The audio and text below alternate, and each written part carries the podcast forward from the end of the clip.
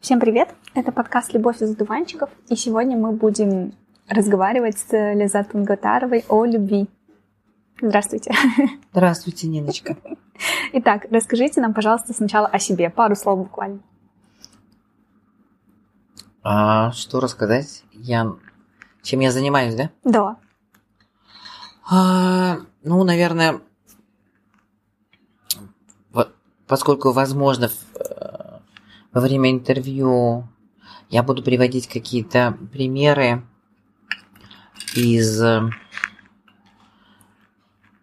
из моей жизни в Америке. А, такой вот был у меня жизненный опыт интересный, который, конечно, контрастирует с тем, как мы живем, и особенно как мы относимся к любви то, наверное, вот, может быть, для слушателей будет интересно, что а, я вообще-то американист и преподаю международные отношения. Угу, отлично, спасибо. Первый вопрос, который меня интересует, это что вы думаете о любви? Да, такой вопрос, конечно, интересный. Ну, я думаю, что о любви мы все думаем. Ну, да. Да. В той или иной степени. Ну, мы, мы вот не всегда себе отдаем э, в этом отчет, но я думаю, что мы все ее хотим. И время, когда ну, большинство из нас, кто говорит, у меня было счастливое детство, это прежде всего мы скучаем по вот этому отношению, когда мы ощущали себя любимыми. Дети всегда ощущают себя таким центром вселенной, и абсолютно ребенок, он как бы заряжен этой любовью, он, он ею питается. И горько плачет, когда он чувствует, он не думает. Он чувствует, что вот как-то все было хорошо, мама любила и папа любил, вот обнимали, целовали, там дедушка с бабушкой, ну, любой там значимый человек. И вдруг там какое-то строгое слово, там э, наказание, даже ребенок не понимает головой, что он сделал не так он, скорее всего, ощущает, что вот в этот момент, когда его наказывают, вот как раз его наказали вот этим понижением любви. Он чувствует, что тот градус, та теплота любви, которой он привык жить, вот на момент наказания, такой довольно, по большому счету, краткосрочный, он, он, он чувствует ее уменьшение. От этого он плачет и пытается опять вернуться вот в это состояние, когда он ощущает, что он любим. А потом мы вырастаем, и э, ощущаем, наверное, вот это вот боль, наверное, взросления, говорят там подростковый возраст и так далее, когда мы ощущаем, что мы теряем, теряем вот это ощущение детской безмятежности и счастья, э, когда мы чувствовали, что нас любят. Поэтому мы любви, вот повторюсь, не, отдав, не отдавая, может быть, себе отчета, но мы хотим вот вернуть вот это состояние счастья, что жизнь прекрасна, все на своих местах угу. вот этой беззаботности. Угу. И во взрослой жизни мы, вот единственное, это, скажем, мне кажется, отличие, да, э, в ощущениях, именно ощущениях любви, что в детстве мы ее как-то автоматически получали от родителей, и для нас родители – это не мужчина, женщина, для нас это родители. Это вот такой ресурс. А потом мы начинаем искать ее у других людей. А, ну вот наши друзья, вот это тот круг, который мы формируем из близких нам людей, где нам опять же вот комфортно, потому что эти люди нас воспринимают. Мы от них получаем эту доброту, поддержку, эмпатию, как сейчас говорят. Это одно, но помимо того, что у тебя может быть очень хороший круг друзей, и там есть близкие друзья, вот с тем, с кем ты идешь по жизни, но по какому-то такому небесному сценарию а, или жизненному, я не знаю, в это выдаваться не будем, но дальше у нас такой взрослый запрос на то, чтобы получить вот это ощущение «я любим» от другого человека. Ну, у женщины от мужчины, а у мужчины от какой-то э, женщины. Вот. И вот это является такой базовой составляющей нашей взрослой жизни. Вот если оно есть, то мы счастливы, мы довольны жизнью. Если нет, то у нас постоянно вот этот вот запрос где бы получить этот ресурс. Поэтому мы об этом думаем. Да, думаем постоянно, фоново. Фоново, и да. все время кто-то убегает от любви, кто-то, наоборот, бежит к ней с распростертыми объятиями, но из раза в раз как будто что-то не складывается. Вот почему у людей часто не складывается любовь, почему их образ в голове любви не соответствует тому, как все складывается в реальной жизни. Ну, я думаю, возможно, знаете, из-за чего? Вот мы же в детстве любовь ощущали. То есть это какое-то внутреннее состояние, такой, скажем так, гармонии, теплоты. Ну, так как бы так, I'm okay, да? У меня все хорошо. Вот довольный ребенок. Он спокойно играет э, игрушками. Мама рядом, папа тоже рядом. Вот дома тепло, хорошо, безопасно и так далее. У нас любовь – это чувство безопасности. Потому что этот человек тебя принимает. Ну, как-то так сконструировано, например, в одиночку очень тяжело. И мы, конечно, во-первых, очень сильно зависим от того человека, которого вот э, нам кажется, вот он, у нас большой буквы, или она. С кем нам знакомо вот это ощущение детское безопасности. Вот мы говорим, мне с ним хорошо, или мне с ней хорошо. Мы как-то же не головой вот определяем, что вот это тот самый человек. Мы же сверяем со своими ощущениями, что это такое. Я знаю, что такое быть любимой. Потом в самом начале вспомните, вот в, люб- в любви, как сказать, если она там даже э, впоследствии приводит к какой-то боли, но в самом-то начале все же, все же хорошо, всегда же вот так, да, что почему, почему, где что-то пошло не так, ведь в начале же было хорошо. Да. Вот. И человека встречаем, мы как раз вот это все сверяем. И, и главное для нас – хорошо. Вот, мы ориентируемся на ощущения.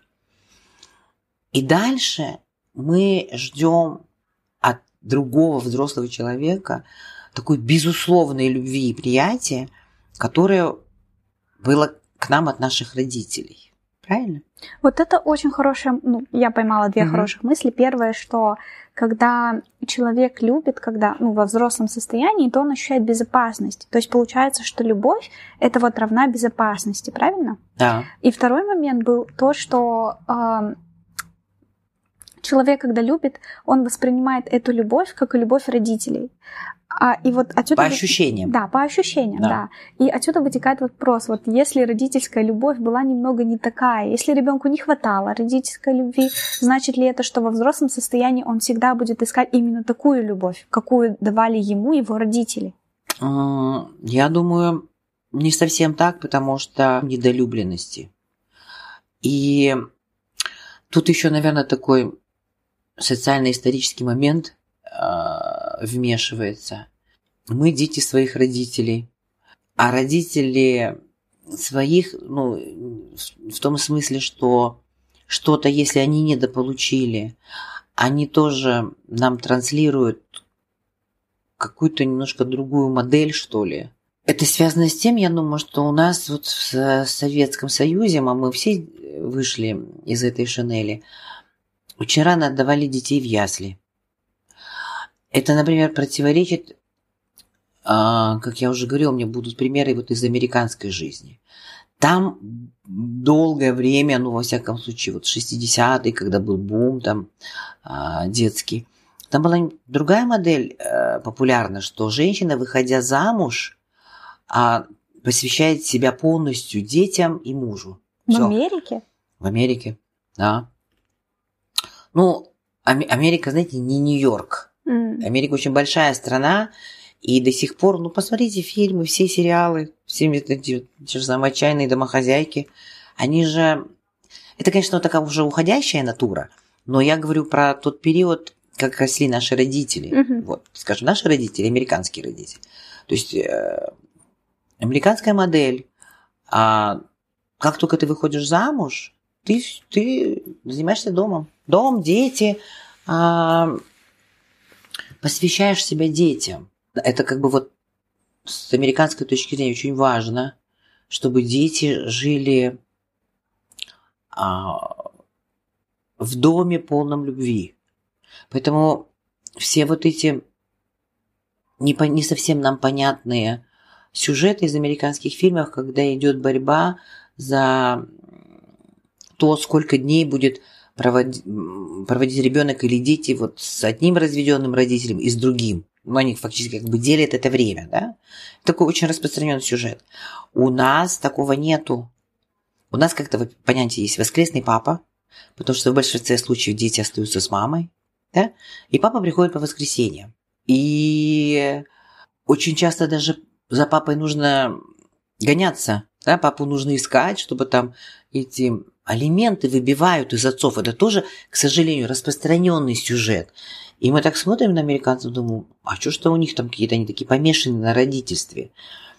Вот я в свое время обращала внимание на то, что в Америке все-таки больше ценят, например, такое понятие, как верность, супружеская верность. Даже клятву дают в церкви, да? И если происходит эта измена, то одним из аргументов, что ну ты же клялся в церкви, или ты клялась, да, то есть ты как бы ты перед Богом эту клятву произносил. И в нормальной жизни редко кто, вот скажем, мужчины там выпивают и спокойно говорят о любовницах. То у меня есть там то-то, то-то, а я с любовницей то, а мы с любовницей это. Вот у нас это такая довольно распространенная тема, никто не скрывает любовницы, это даже считается там, ну как сказать, проявление такого мачизма, да? Я почему про это заговорила? Потому что понятие верности – это ну, одно из понятий любви. То есть, как сказать, мама любит меня, а не соседского ребенка. Угу. Да? Мы же в любви эгоистичны, и для нас это нормально угу. ощущать, что даже если у меня есть братья и сестры, мы все хотим получать в полном объеме. И очень, если этого не происходит, вот это вот синдром недолюбленности, то я думаю, потом вырастают люди, которые не совсем уверены в себе. Ведь все-таки где там до пяти лет. До пяти лет, по-моему, я не психолог, но мне кажется, вот если ты получаешь в полном объеме родительскую любовь, то у тебя появляется такое как бы неосознанное чувство уверенности. Ты себя воспринимаешь. Да? Так, ну, я хороший. Это для человека нормально считать себя, что I am okay. И если вот вернуться к советской практике, очень рано, ну потому что это специфика была советского производства, то есть рано женщина должна была выйти на работу, детей отдавали в ясли в полтора года, в два года. То есть это были такие майски, которые, ну даже э, они еще не ходили, например, там потребность э, в том, вот эта базовая человеческая потребность в чувстве безопасности, которое дает присутствие матери – ну или другого значимого взрослого, оно же вот нарушалось. Ты же, ты же вот где-то как-то не головой, но каким-то подсознанием ощущает, что кругом чужие. Ну, все же знают, как, как в ясли от, от, от. Это же рев стоит сплошной. Ребенок не понимает, куда уходит мама. Да? Почему? Он же думает, что она от него отказалась. Все, мама ушла. Представляете, это не знаю, это для нас, для взрослого человека, это, наверное, такая ситуация. Вот сейчас у нас солнце светит, правильно? Вот сколько у нас там? Пол третьего. И вдруг бы оно исчезло. Вот так раз, и сейчас тьма. Ну, это же катастрофа. Да. Вот. А если это повторяется, если вот мы не получаем, скажем, солнечный свет, то это же будет иметь свои последствия. Точно так же и ребенок. Как какую-то он приобретает раненность. Понятно. То есть получается, что получается, что если ребенок вырастает таким раненым, если у него уже в детстве была какая-то травма, то, скорее всего, он в отношения такие будет вступать похожие. Не прям сильно похожие, но вот что-то такое будет искать, потому что он подсознательно будет, будет понимать, что это и есть любовь. Да, я думаю, знаете, это же все, к сожалению, видите, почему? Вот э, способность аналитически э, понимать, да, анализировать, что с тобой происходит, она приходит довольно ну, позже. А чувство у нас с самого начала. Вот, и когда ты как бы недокормлен любовью, то вот эту недокормленность ты воспринимаешь как норму. Угу. Ты не понимаешь, что что-то вот как бы тебя не совсем устраивает, угу. да? Но ты другого не знаешь, и ты отталкиваешься от этого. И очень, я думаю, часто вот проблема вот нашей такой высокой запросности к другому человеку, что ты условно от него требуешь, чтобы он тебя докормил вот за тот детский период, за как бы за маму. Да? И когда еще таких два недокормленных встречается, и каждый с таким повышенным запросом, угу. дай мне больше, чтобы то мое прошлое детское чувство а, недокормленного вот, компенсировать, оно болезненно и нереально.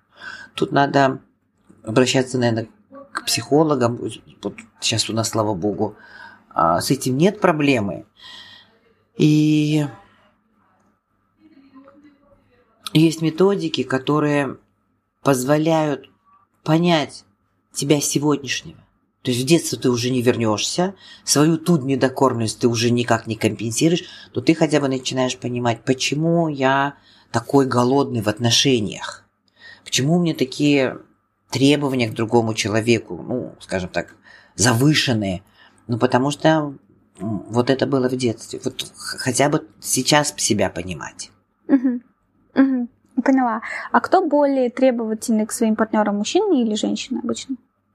Ну, тут, наверное, так трудно говорить, потому что выражается по-разному. Вот напрашивается сказать, что женщины, да, но поскольку мы, мы более эмоциональны. Вот для нас мир эмоций наш такой родной океан совершенно свободно. И это же не эмоциональная недокормленность, да? Поэтому мы ощущаем, наверное, это более болезненно. А мужчины, они просто это проявляют по-другому. Вот в психологии есть понятие интимофоб. Да? Это мужчина, до которого не достучишься. А, интимофобы? Интимофобы. Они боятся эмоциональной близости. Угу. Эмоциональной. Угу. То есть где-то в детстве, вот в этом периоде, когда ты только ощущаешь, но еще не можешь понять и обдумать, что произошло, то вот может возникнуть вот такая рана. Вот отдали рано ребенка в ясли. Угу. Допустим, ему было там год и месяц каким-то. Угу. И то, что мамы нету рядом, это же он ощутил. Ощутил, конечно. Вот. Ребенок плачет. Он не понимает. Но какой-то вот боль какая-то она же в нем, ну, скажем так, застревает. Да? И самое печальное, что это же ведь ни головой не осознается. То есть мужчина считает, что ну, нормально. Мне вот больше не нужно таких каких-то там разговоров по душам, угу. да? какой-то вот эмпатии. Он, он, он просто не знает, что от него ждут. Угу. И часто, если он чувствует, что уже ну, скажем, нужно переходить на следующий этап. Да? Потому что э, такой союз мужчины и женщины, вот земной человеческий союз, он, конечно, предполагает самую максимальную близость. Ну, во всех смыслах. Союз в смысле брак? Не обязательно брак. Не обязательно брак. Имеется в виду, ну, просто вы, когда два человека вступают в такие отношения, где эти отношения – становятся самыми главными для них. Вот американцы опять, да, вернусь к ним, в их культуре есть понятие, что они это осознают, да, они признают, и поэтому вот в церкви клянутся, да, что вот эти отношения, мама, извини, да, но вот эта женщина теперь будет самое главное для меня. Вот. Мы, мы это не, не, не признаем. Нас часто это пугает. Как это? Это же такая ответственность. Потом, наверное, для мужчин еще другая проблема. Это что теперь только эта женщина. Все остальные запрещены. Вы это тоже пугает? Конечно. В разных культурах. Вот американцев не пугает. Хотя, ну, конечно, есть такое распространенное заблуждение, что мужчина как бы полигами на женщины нет. Но а как у нас называются специалисты, изучающие поведение живот, нет, не бихевиористы, их, по-моему, э, по-моему, они называются Антропологи? Эт, этнологи, а. кажется, этнологи они называются. Вот, ну, во всяком случае, они говорят, ну, специалисты вот в этой сфере, мы очень многие ставят под сомнение, что если вид полигамен, он полигамен и у самцов, и самок. То есть как бы в природе нет такого разделения.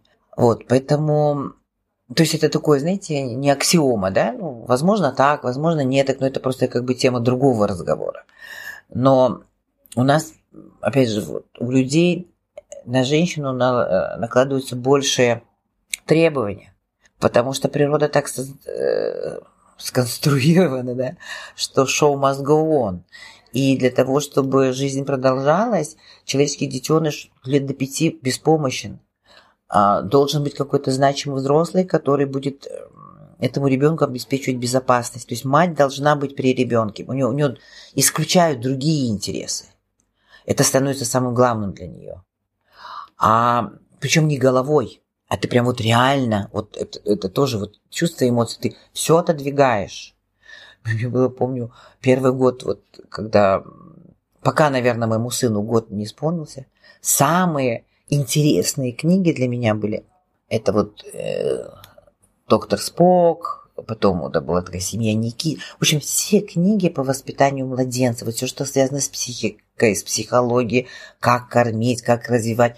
Это было безумно интересно. Вот, вот сейчас меня не заставить, конечно, прочитать. Ну, потому что, ну, это уже не актуально, не интересно. А тогда психика так перестраивается, что прямо я зачитывалась. И не только я, наверное, да? Вот. У мужчины не происходит такой перестройки, вот такой психологической. И поэтому как бы у них есть, как сказать, теоретически э, возможность других соблазнов. Но американцы считают, что ты же разумный человек, да? Ты же можешь обуздать свою природу. Другой вопрос, что вот, вот ради этой женщины я могу. Да? Я, я поэтому вступаю в брак. Я поэтому как бы вот публично произношу вот эту клятву и я отвечаю за то, что я произношу. Поэтому, когда был вот этот вот кейс с Клинтоном и Моникой Левински, на нашем постсоветском пространстве не поняли. Ой, а что такого у мужика любовница? Да у нас у всех они есть. Ну, типа такого, да? Тоже мне преступление. Дело не в этом. Дело не в этом было, а в том, что в американском понимании на тот момент президент Клинтон предал самого близкого человека. У них так. Вот моя жена – это все. И мать моих детей, и любовница, и хозяйка, и самый близкий друг. Это вот равнозначно тому, если бы кто-то вот, э, сидя в мужской компании, рассказывал бы, ой, да я того друга предал, вот, вот этого предал, еще одного предал. И все бы так слушали, говорят, да ты что, да ты крутой чувак. Ну, вот примерно на это похоже. Поэтому для американцев было так, как мы можем доверять страну, человеку, способному на предательство. Ну, плюс еще там был момент, что он, поклявшись, э, положив руку на Библию, не совсем...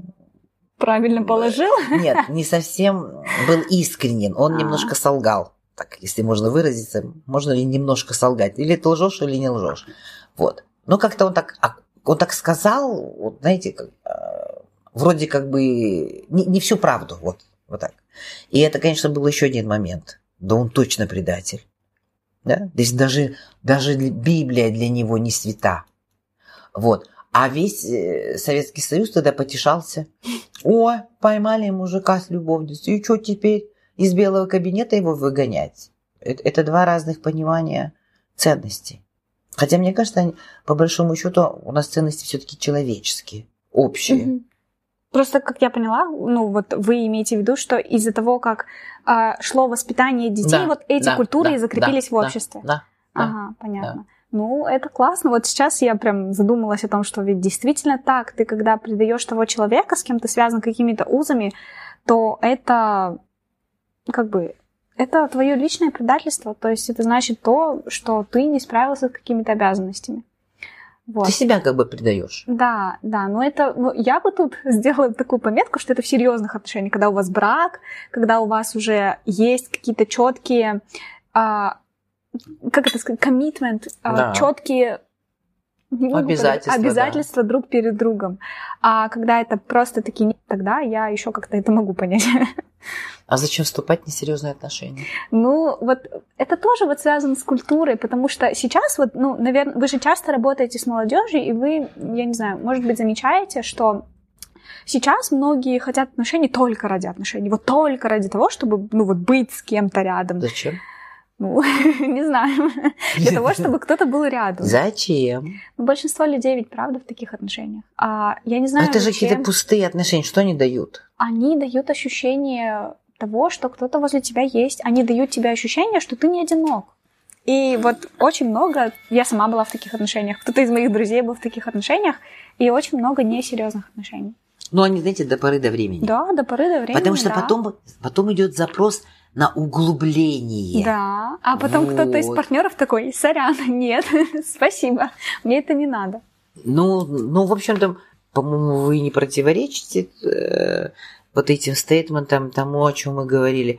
Мы все равно нуждаемся в каких-то... Человек вообще не переносит одиночество. Да. Вот. И, знаете, я тогда помню, знаете, чему удивилась?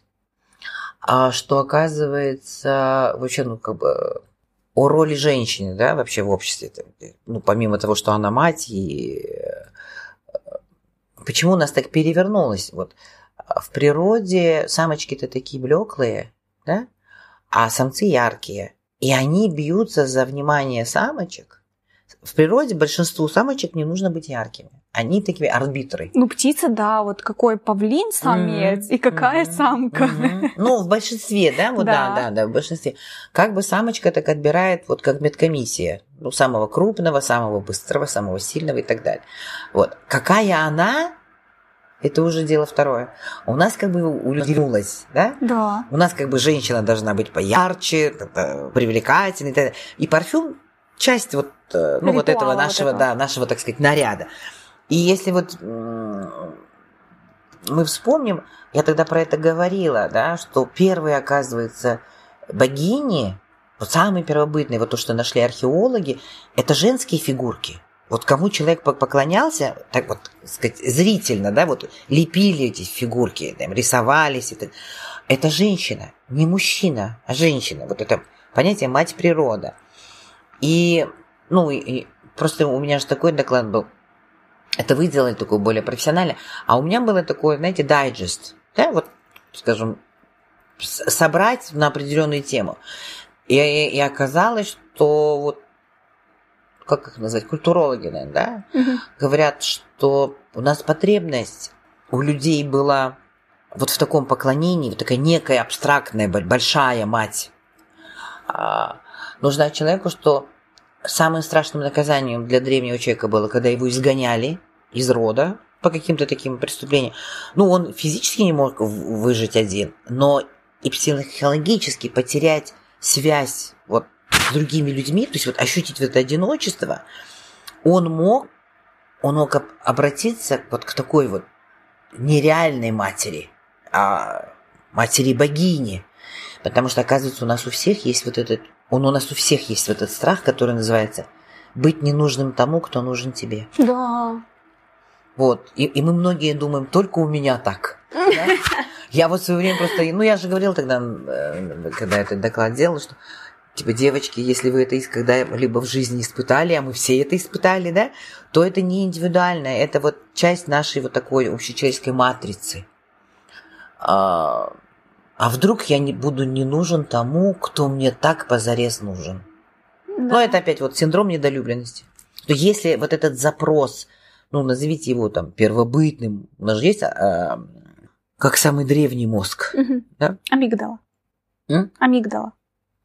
ну, может быть, так называется, у него есть другое название, как-то, как-то его ре- рептильный. Да, Вот, амигдала вот. тогда. Ага. Вот, я, вот я думаю, что там, вот это там вписано.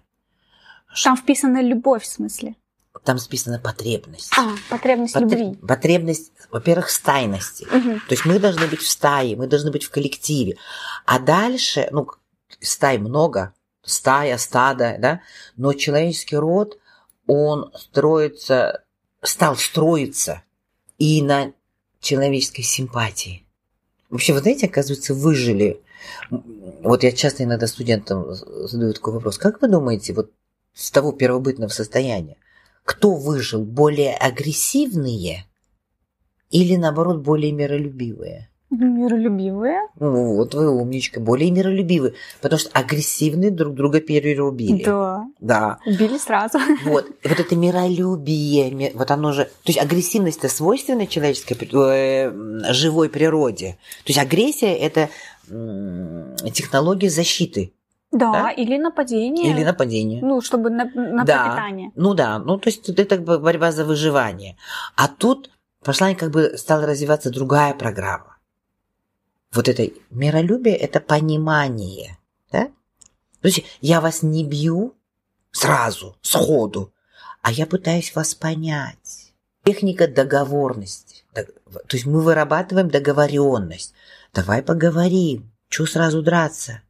Может быть, в разговоре мы выясним, что а я вот здесь заблуждалась, вы вот здесь заблуждались, и мы понимаем, что в принципе мы можем снять наши заблуждения, они прояснились в разговоре, и отпадает необходимость агрессии.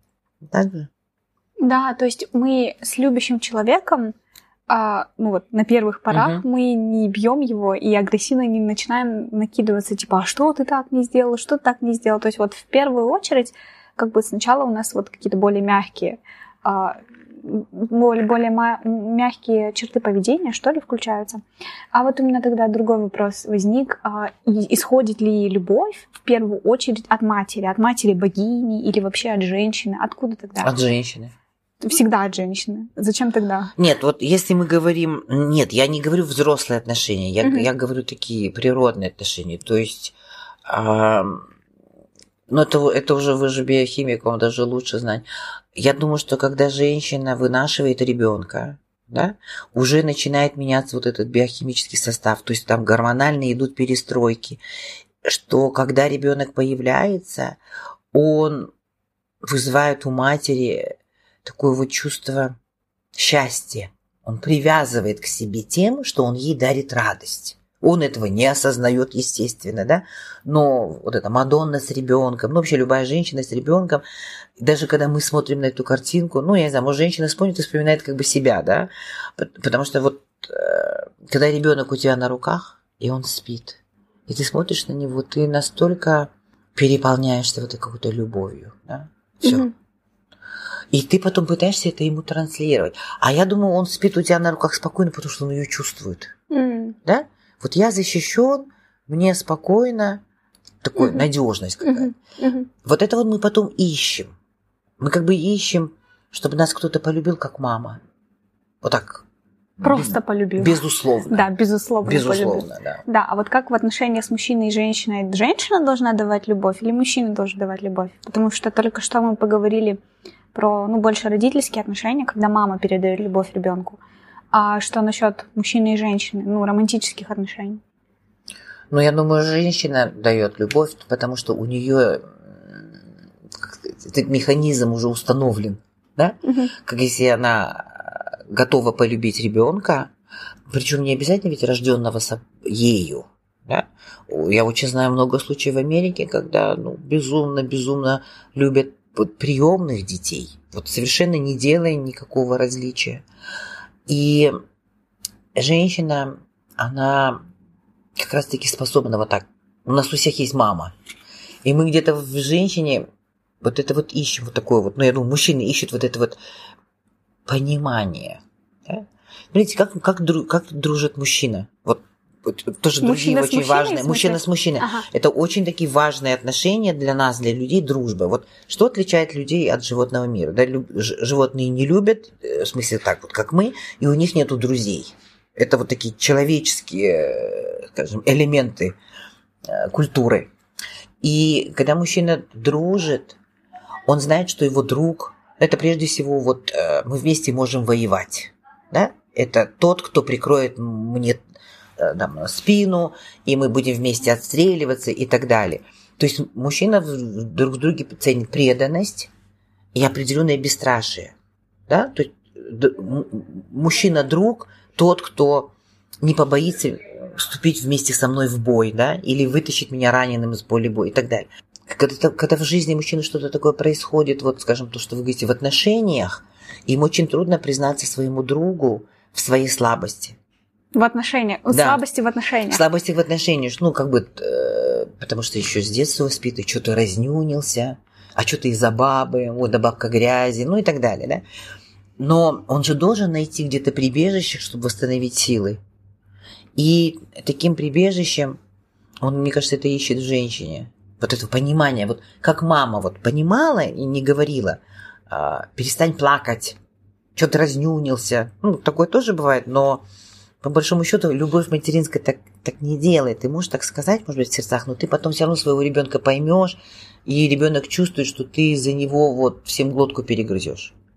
Поэтому примерно такое же понимание он ищет женщин, чтобы можно было где-то ему израненному положить руку на колени, и женщина, не задавая лишних вопросов, просто поймет и скажет, поспи, дорогой, ты устал, да, завтра у тебя еще один бой.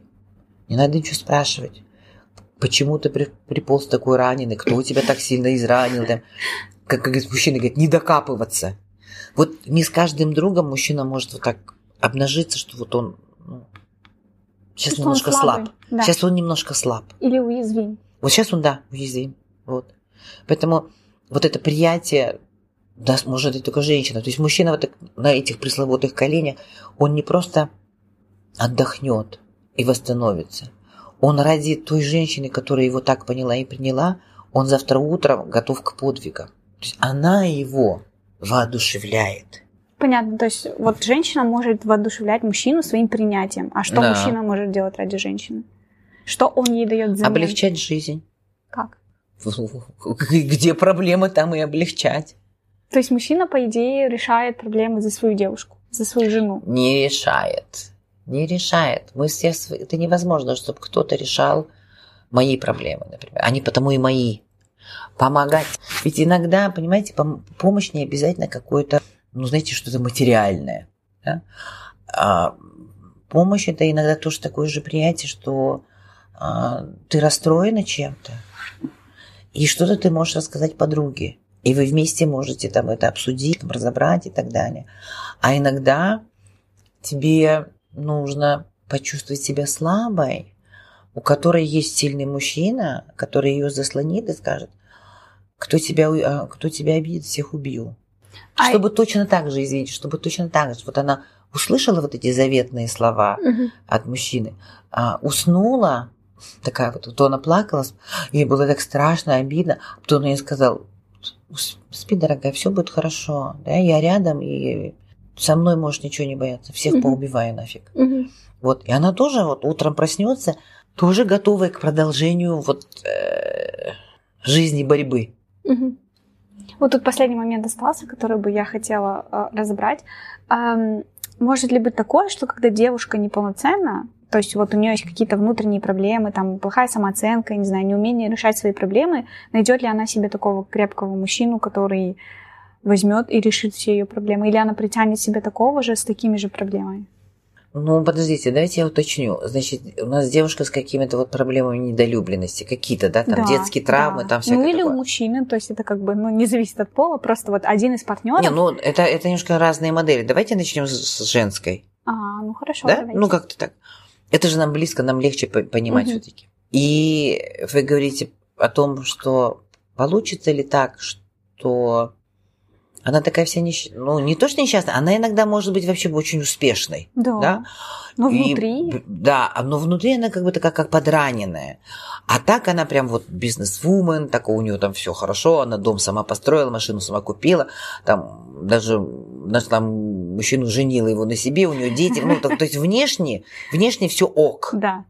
Но внутри вот эта вот маленькая девочка, да, она так и будет вот так и осталась, что никто ее как а, не было папы. Очень часто такое, знаете, бывает, вот я замечала.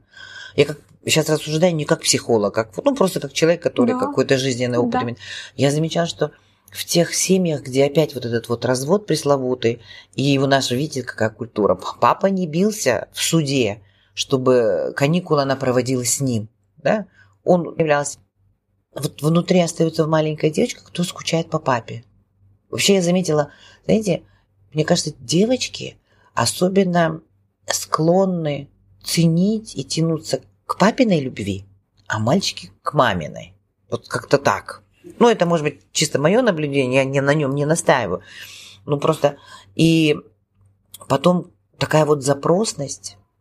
Взрослая, сильная бизнес-вумен не замечает, что она, вот ее поведение в таких вот отношениях часто продиктовано поведением вот в той маленькой девочки, которая внутри. И она прям вот ищет в мужчине папу, чтобы погладил по голове, успокоил, сказал, спи, моя красавица, не плачь, куплю тебе завтра эту куклу, которая тебе так понравилась. Ну, условно говоря, да.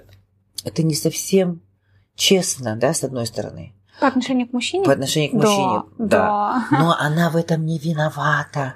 Она это не осознает. Она, вот если с ней разговаривать, у меня и подруги есть, потом у нас есть клуб, вот, вы знаете, этот Positive Emotions, где мы часто говорим на такие проблемы, как раз-таки, чтобы была такая вот ну, площадка, где вот это можно обсудить.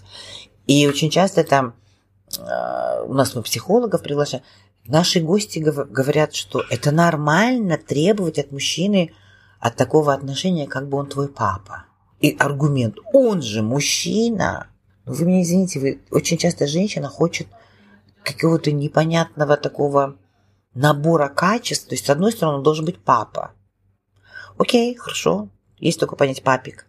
Но если он папа, то он будет к вам относиться не только по головке гладить и успокаивать, Папа дочери говорит, садись, делай уроки. Беспрекословно. А тут мы не готовы. Мы хотим, чтобы он, с одной стороны, был такой решала, такой вот прям, как сказать, э, за ним, как за каменной стеной. В то же время мы хотим, чтобы он был эмпатичен, чтобы с ним можно было обсудить всякие там проблемы мироздания. Да? В то же время мы хотим, чтобы он мог э, погладить по головке. Да. Мы вообще хотим таких качеств от мужчины, причем от всех, которые удовлетворяют моим каким-то детским траблам. Понимаете? Они у каждой разнообразны. У кого что. Но мы вот все время ищем такого, который вот воплощал неверно таких мужчин не существует. Если он решал, он такой жесткий мужчина, боец, он не способен к эмпатии.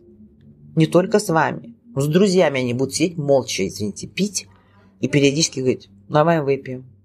Все норм, да, все окей, все порешаем. Вот, Тот мужчина, который такой есть склад мужчин, такие они, такие, их иногда называют женственные. А, вот прекрасные друзья, кстати, геи. Вот они очень душевные. Но вы же себе гея не хотите, правильно? И вы ищете себе какое-то сочетание таких, ну, не вы, конечно, а вообще. Ну, я понимаю, я как девушка. Да, вы как девушка, вы ищете сочетание каких-то таких качеств, которые бы обслуживали бы ваши детские травмы. Да. А он... Не он, хочет этого. И правильно делает. А он не для этого на этот свет пришел. Знаете, ну, у него свои задачи есть. Да, но с другой стороны, он может через меня свои отношения с мамой, допустим, как-то дополучать. Я, меня там, допустим, я папу еще, он маму ищет. Ну и что это будет? Ну, типа отношения. Нет, смотрите, вот, вот именно типа отношений. Типа отношения парень с девушкой, а на самом деле, вот это вот так э, в международных отношениях есть понятие прокси-конфликт. Вот один слой, который на поверхности, и тот, который мы не видим. Uh-huh. То есть на поверхности это отношение парень с девушкой. Uh-huh. А то, что мы не видим, какая-то непонятная мама а, борется сражается с каким-то непонятным папой. Эти два человека даже в жизни не были знакомы друг с другом. Прекрасная аналогия. Я прям только что в шоке. Как хорошо это сказано. Прекрасно. Что из этого может получиться хорошего, как вы думаете? Ну, я не знаю. Наверное, ничего хорошего не получится, но, но возможно... Нет, знаете, что может хорошее получиться? А, что? Я думаю, что если такое повторится, допустим, три плюс раза, да, первый раз, второй раз, третий раз, то потом уже можно так сесть и подумать, почему у меня все время все начинается хорошо, а потом заканчивается довольно однотипно. И каждый раз более разочарование. Угу. И начать разбираться, что не мужики козлы, да? А может быть, мне надо с собой разобраться, что я хочу от этих отношений. Траблы другого человека. Да даже не получится их исправить с нашими детскими обидами и не только детскими. Вот что у нас произошло, мы можем только сами. Никто вот не придет, нам в душу не залезет, и там винтики нужно и не подкрутит. А жаль. Вот Да иногда нет, этого хочется. Нет, потому что вот этот человек, он же вас не чувствует, это же как бы извне вмешательство. Он может так подкрутить, что вы рады не будете. Да. Вот. Поэтому нужно свои внутренние винтики ремонтировать, подкручивать самим. Мгм. Чтобы, не, чтобы быть уже как бы более здоровой и вступать в здоровые отношения, Да. как мужчина в собственных мужчиной. интересах. Это Да. вообще всегда, не только в отношениях, вы всегда от этого выиграете. Всегда, во всех Мгм. сферах. Мгм. Вы себя под- подлечите, подремонтируете. Вот это возможно. Мгм. Отлично. Хорошо. И что такое любовь Нет. для вас? Вы знаете, Ниночка, мы сейчас с вами пойдем на второй круг. Нет, просто коротко, а потом, если хотите, устроим второй круг чуть позже. Ну, Вы будут знаете, слова. вот это, ну как сказать, вот это чувство любви, это необходимость. Мы без этого жить не можем. Не мы это придумали, не нам это отменять. Вот почему у нас есть солнце? Не- Чтобы не- жить? не- ну вот, чтобы жить. Вот это, это жизненная необходимость. Спасибо вам большое за разговор. Вам спасибо, было интересно. Увидимся в следующий